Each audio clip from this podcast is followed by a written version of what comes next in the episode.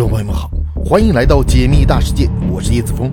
虽然你不能信马由缰，但你依然可以天马行空。也许你只在方寸之间，但你依然拥有星辰大海。请别忘了收藏我的频道，在这里，让我们一起仰望星空，解密大世界。今天我们的主题是：流浪地球即将出发，人类带着地球去哪里好呢？千万不要去比邻星。春节期间，国产科幻电影《流浪地球二》正在热映。根据电影的设定，太阳老了，它膨胀得非常厉害，并且会毫无征兆地发生氦闪。年老的太阳直接威胁到了人类的生存。为了生存下去，人类给地球安装上了数万个发动机，带着地球逃离太阳系。那么问题来了，我们带着地球离开了太阳系，最终要到哪里落脚呢？电影中的设定告诉我们，是距离太阳最近的比邻星。比邻星距离我们只有四点二二光年，大约四十万亿公里，距离最近，路上花费的时间就少。毫无疑问，这是一种很好的选择。假如我们抛开电影和原著小说的设定，以目前科学家观测的数据来看，比邻星真的是一个好去处吗？那倒未必。那么，如果比邻星不是流浪地球旅途的最佳终点，那么哪颗恒星才是呢？我们接下来就来聊一聊这个有趣的话题。曾经在网上看到过这样一个段子：流浪地球在前往比邻星的途中，人们遇到了《三体》中的外星人舰队。地球人说：“兄弟，这是往哪里去啊？”三体人回答：“我们的恒星系统不稳定，我们要搬家到太阳系去。你们呢？”地球人回答：“哎，别提了，我们的太阳急速老化，没法待了，想要搬家去比邻星系。”三体人和地球人只能面面相觑。那么，为什么说比邻星不是一个好去处呢？原因有三点。第一点，比邻星是一个三核心系统，即由三颗恒星组成的恒星系统。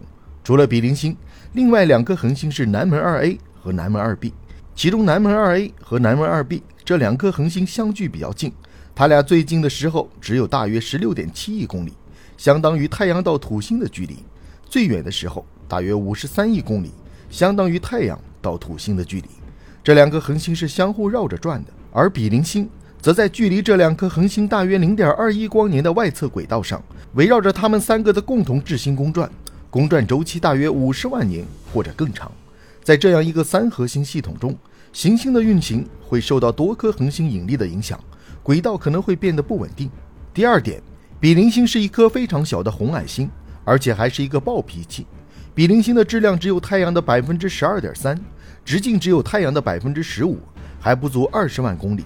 比邻星的质量太小，有一个好处，也有一个坏处。好处就是，比邻星内部的核聚变反应非常的慢，可以维持上千亿年的时间，而且不会像太阳那样变成红巨星。如果流浪地球来到比邻星这里，人类再也不用担心恒星老化的问题了。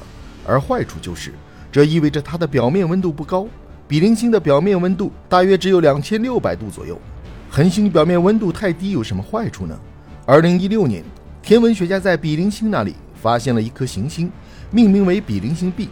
比邻星 B 被认为是一颗1.27倍地球质量的类地行星，并且位于比邻星的宜居带内。大家也许会觉得，比邻星 B 位于比邻星的宜居带内，它到比邻星的距离怎么也得和地球到太阳的距离差不多吧？然而事实并非如此，比邻星 B 到比邻星的平均距离只有大约750万公里，这比水星到太阳的距离还要近。即使比邻星 B 这么靠近比邻星，科学家估计它的表面温度只有零下三十九摄氏度。当人们带着冰冻的流浪地球来到比邻星这里时，如果将地球停泊在比邻星 B 外侧时，显然不行，那样的话就太冷了。如果想要暖和一些，就要比比邻星 B 还要靠近比邻星。可是地球能距离比邻星多近呢？五百万公里、四百万公里，这几乎要怼到比邻星的脸上了啊！如果地球要这么靠近比邻星，除了可能会被比邻星潮汐锁定之外，还有一点是很致命的，因为比邻星是一颗耀星。二零一七年三月二十四日，智利的阿塔卡马望远镜观测到比邻星的亮度在短短的十秒内增加了一千倍，这是一次比最强烈的太阳耀斑还强十倍的恒星耀斑。假如地球近距离的靠近比邻星的话，那它所受到的辐射要比太阳耀斑发生时高出了四千倍以上。天文学家观测到，这次比邻星耀斑爆发并非个例，而是每隔几周就会发生一次。所以事情就变得比较纠结了。人类想要地球变得暖和一些，就要靠近比邻星。